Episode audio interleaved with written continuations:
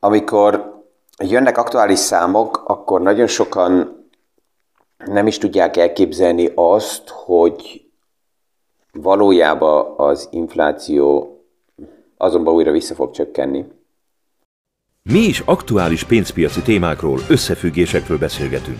Gazdaságról érthetően János Zsolttal. Üdvözlünk mindenkit a mai P F S K podcaston. Persze, ez akkor tud megtörténni, hogyha azok a paraméterek, amelyeket ma ismerünk, kvázi változatlanul megmaradnak, és ezekre épített összefüggések meg tudnak maradni.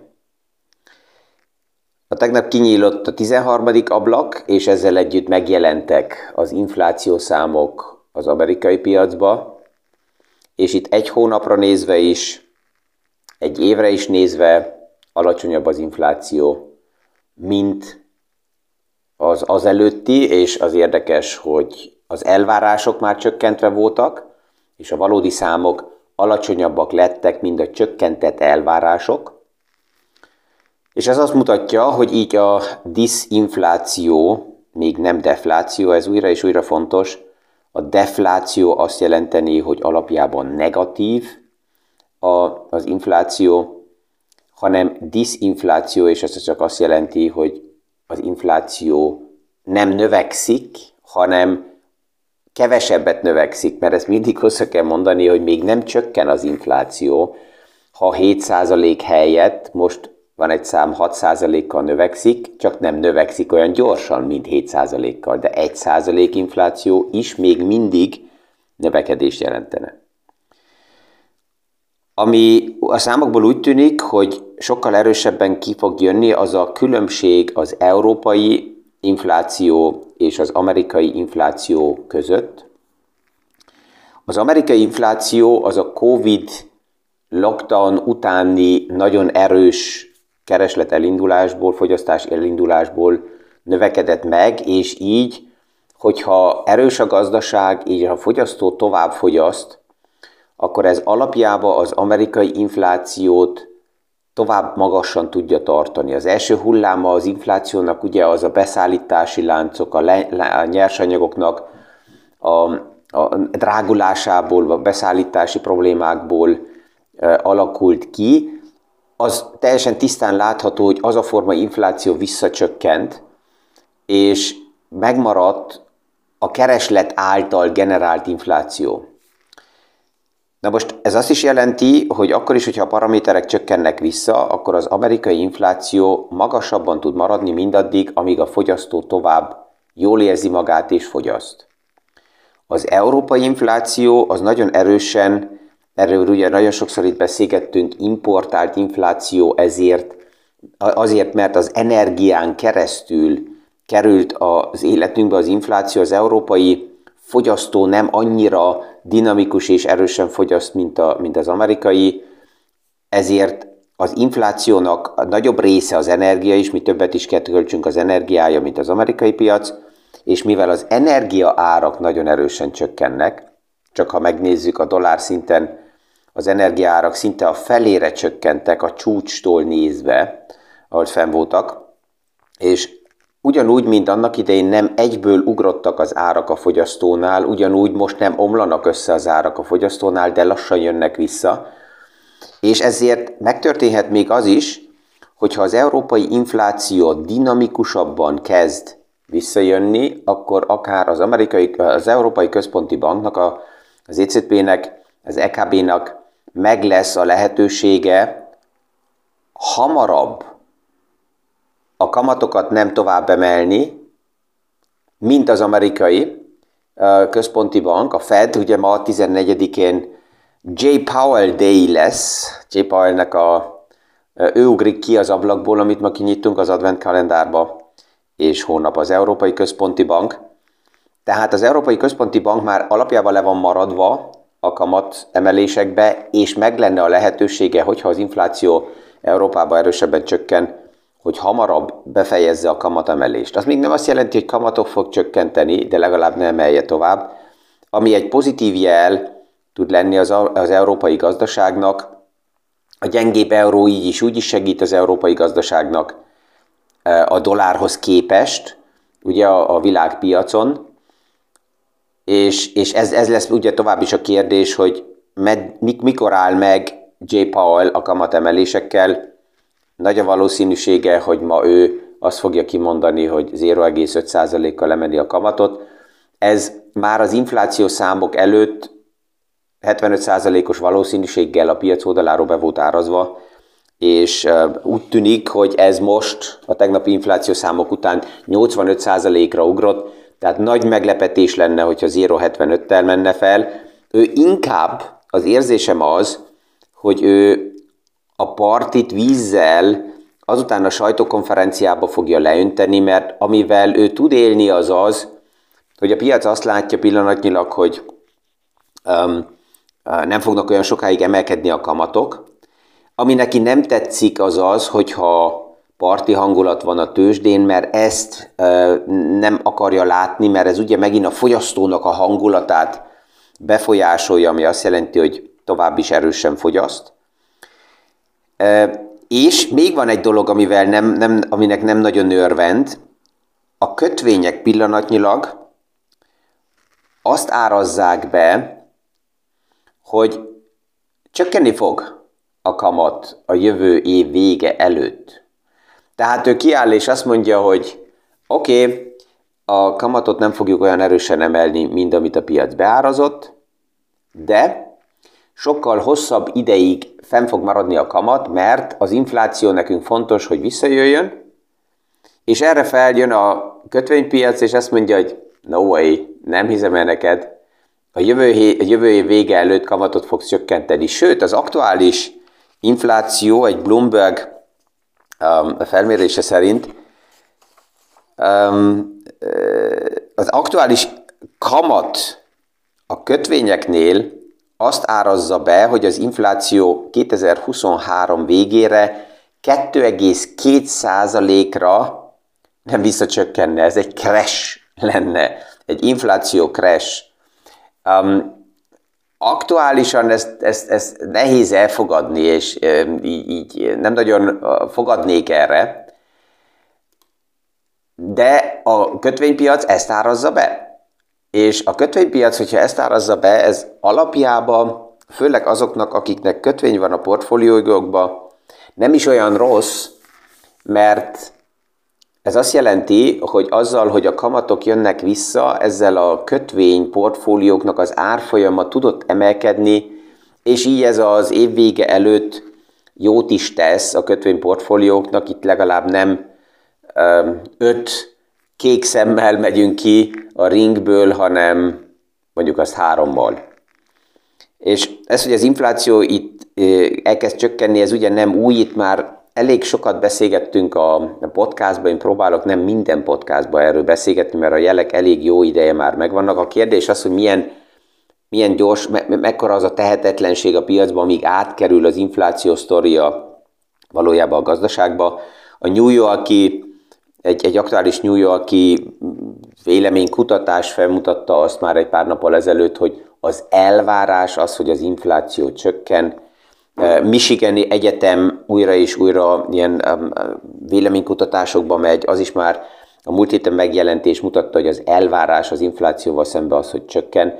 És ez elég lényeges, mert nem az a fontos a gazdaságnak és a fogyasztóknak, hogy milyen az infláció érték, amit most kimutatnak, mert ugye ez a múlt. Ha már látjuk, hogy milyen volt az infláció novemberben, so what? Ez már lejárt. A sokkal fontosabb az, hogy mi az elvárás. Ha az emberek azt várják el, hogy az infláció tovább növekedni fog nagyon erősen, akkor előre hoznak vásárlásokat, akkor túlfogyasztanak, ez emeli a keresletet, a keresletet éppen csökkenteni akarjuk, tehát az infláció elvárás, ha csökken, az akkor alapjában jó jel, mert akkor nincs meg az aktuális kapkodás és minden felvásárlás, hanem akkor megvan későbbre is hagyva sok minden. És az a kérdés, ami most megint felmerül, és ez tud a következő narratíva lenni, ami bekerül a piacba, hogy milyen gyorsan lesz képes az infláció csökkenni, Még az is megtörténhet, hogy az infláció gyorsabban csökken, mint a vállalatoknak a nyeresége.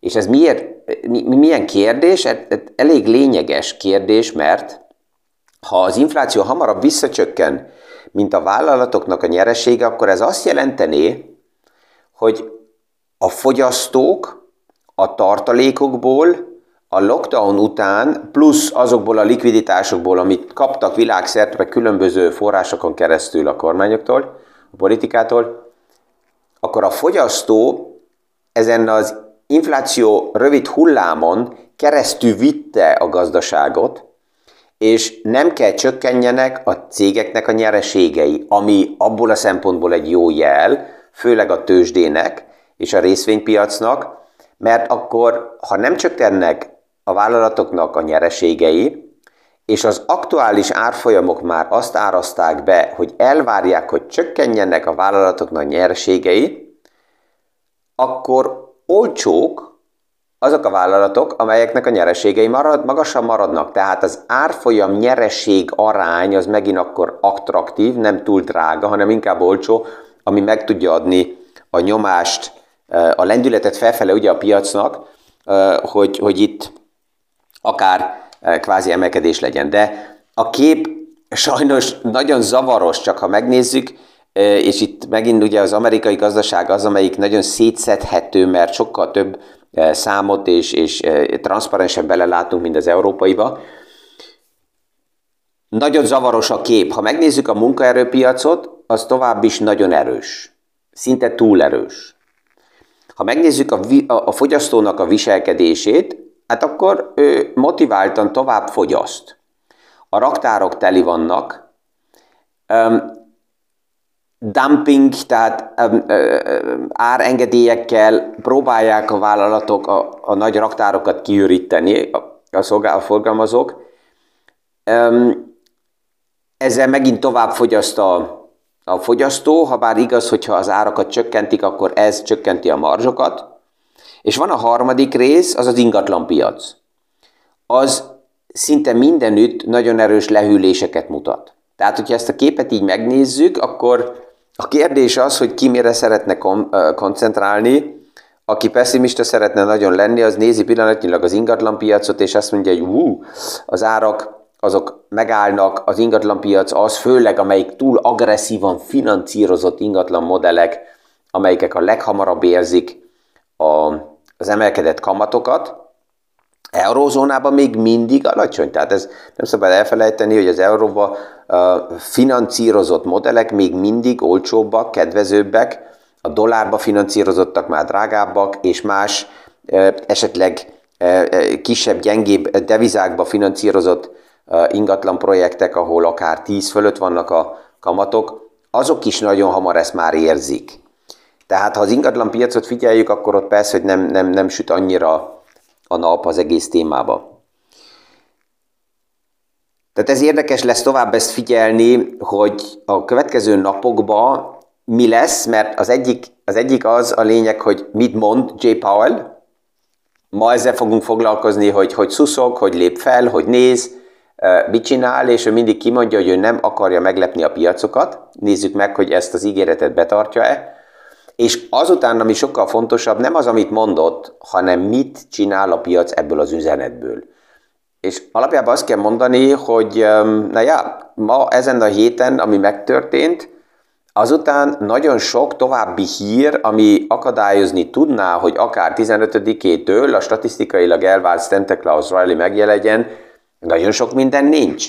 És az is egy jó hír, hogy ugye évvégén rendszeresen Amerikában felmerül az a kérdés, hogy lesz-e újra egy shutdown, hogy az egész amerikai um, adminisztráció meg kell álljon azért, mert megint túl sok pénzt kellett elköltsenek, és az, az év végére elfogy a tervezett büdzsé, és ezt át kellene lépni, és akkor hezitálnak össze-vissza, és nem engedik meg egymásnak a demokraták és a a republikánusok, de ez úgy tűnik, hogy meg lesz olda azzal, hogy egy ilyen kivételes um, törvényt fognak a napokba um, benyújtani, és ezt mind a két oldal jóvá fogja hagyni, hogy van egy ilyen kvázi idéglenes áthidalási lehetőség úgy belenyúljon az adminisztráció abba a zsebébe, amelyikben nincsen pénz, hogy tovább finanszírozza magát, és így nem lesz shutdown. Ha nem lesz shutdown, akkor még ez a kvázi rémhír is, ami a piacot egy kicsit meg tudná állítani, megáll,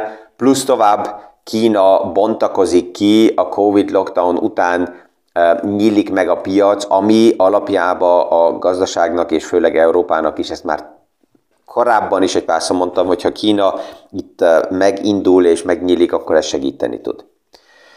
És hát a végén, az elmúlt napokban is többször említettem, és ez így nem nagy zajjal, de mégis zajlik, az ef té iksz összeomlása utáni sztori, Samuel Bankman-Fried, úgy tűnik, hogy nem fog a kongresszus előtt megjelenni, mert a tegnap um, ja, a rendőrség őrizetbe vette, és um, elindulnak a bírósági um, kihallgatások, és hát itt most elkezdtek fogadni, hogy mennyi időt fog kapni, lehet, hogy életfogytig akár. Um, tehát itt, itt, itt ez sok oldalról nézve fontos, hogy ez meg is történjen, és konzekvenciák is legyenek, de a sztorinak itt még nincs vége. A, a Binance és a Genesis nevek tovább is megjelennek, Binance ellen is elkezdődtek um, kivizsgálások. Uh, pont az a transzparencia uh, kimutatása egy külső könyvvizsgálótól dobott fel nagyon sok kérdést, amivel Binance nyugtatni akarta volna a, a piacokat és az ügyfeleket, és, és ott még tovább megy a sztori, lehet, hogy ebből is akár még egy bankrun tud kialakulni, mert a könyvekből kialakultak olyan képek, ami pont Samuel Bankman-Friednél, az ef té iksz-nél is nagyon kérdéses volt. Az egyik, hogy nem tiszta a vállalatnak a cég struktúrája. Az egyik eh, top manager, ilyen C-level, tehát a top kategóriába azt mondta, hogy pillanatnyilag nem is tudná valójában megmondani, hogy ki Binance-nek az anyavállalata, mert annyi minden történt az elmúlt évben, hogy ez még neki sem tiszta, és ő ez insider. Tehát ez volt az, ami az ef té iksz-nél látható volt az egész cég struktúrájában, hogy olyan hüperkomplikáltan össze-vissza cégcsoportok vannak felépítve, hogy itt a felelősség és hogy hol is vannak a vagyonok, az nem látható. Tehát ez az az első, ami Binance-en is megjelent.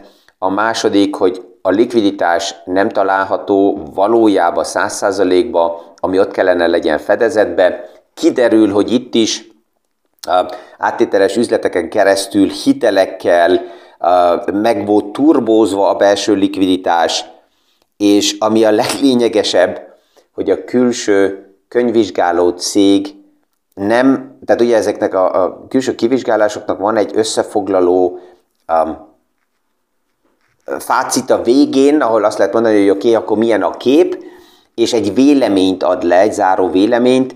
Ennek ugye felelősség kérdése is van, mert egy ilyen külső könyvvizsgáló, hogyha ezt átvilágított egy céget, és ezt leadja, ezt a jelenséget, jelentő, ezt a jelentést az összefoglalóval, akkor ő beperelhető, akkor ő felelősségre vonható, és ez a külső vállalat nem adta le az összefoglalóját, ezzel azt is jelzi, hogy amit látott, amit esetleg nem is írt le, azt ja, nem meri leírni az összefoglalóba, vagy nem is akar felelősséget vállalni. Tehát ez akkor nem egy végleges külső átvilágítás volt, hanem csak egy, nevezzük úgy, véleményezés. Tehát ez, ez, ez a téma beérett annyira, hogy ez látható több szemszögből, több oldalról, hogy, hogy az a hype, ami az elmúlt években a kriptouniverzum körül kialakult, és az, amit újra és újra kritizálni lehet és kell, az az a vak hozzáállás, hogy mindegy, hogy milyen technológia, minden, esetleg van-e haszon, milyen bizniszmodell, mindegy volt, hogy, hogy mi van mögötte, elég volt az sok esetben, hogy oké, okay, kripto, és akkor egy páran hordták oda a pénzüket. Ez ugye nem új, tehát hogyha ezeket így, így észrevettük, akkor egy copy and paste modell tehát szinte ugyanaz, mint a kilencvenes évek vége, kilencvenkilencben, abban a millióban, abban a hangulatban emlékszem, hogyha valaki alapított egy céget, vagy egy terméket, és azt mondta, hogy ez, ennek a cégnek a neve, hogy hülyeség pont com, akkor kapta a pénzt. Ha azt mondta, hogy a cég neve az, hogy lopom a pénzet az emberek zsebéből, .com, akkor adták neki a pénzt. És ugyanez a millió és hangulat alakult a kriptovilág körül ki, annak ellenére, hogy hasonlóan mind a kétezres években az internet nem tűnt el, látjuk, hogy a technológia hova fejlődött, de az a maroknyi két-három cég maximum, aki vitte tovább, és akkor azok nem a legnagyobbak voltak. Ezen érdemes elgondolkozni, ha végig mindig. Valaki nagyon, mint rajongója, vakon, és szinte mindegy szekta megy a kripto irányokba. Ezzel ma is, mint mindig, kellemes napot kívánok mindenkinek, itt a hegyekből, a hóból, a Máriacelből, és örvendek, hogyha hónap újra halljuk egymást a következő pé ef es ká vízzac podcast alkalmából.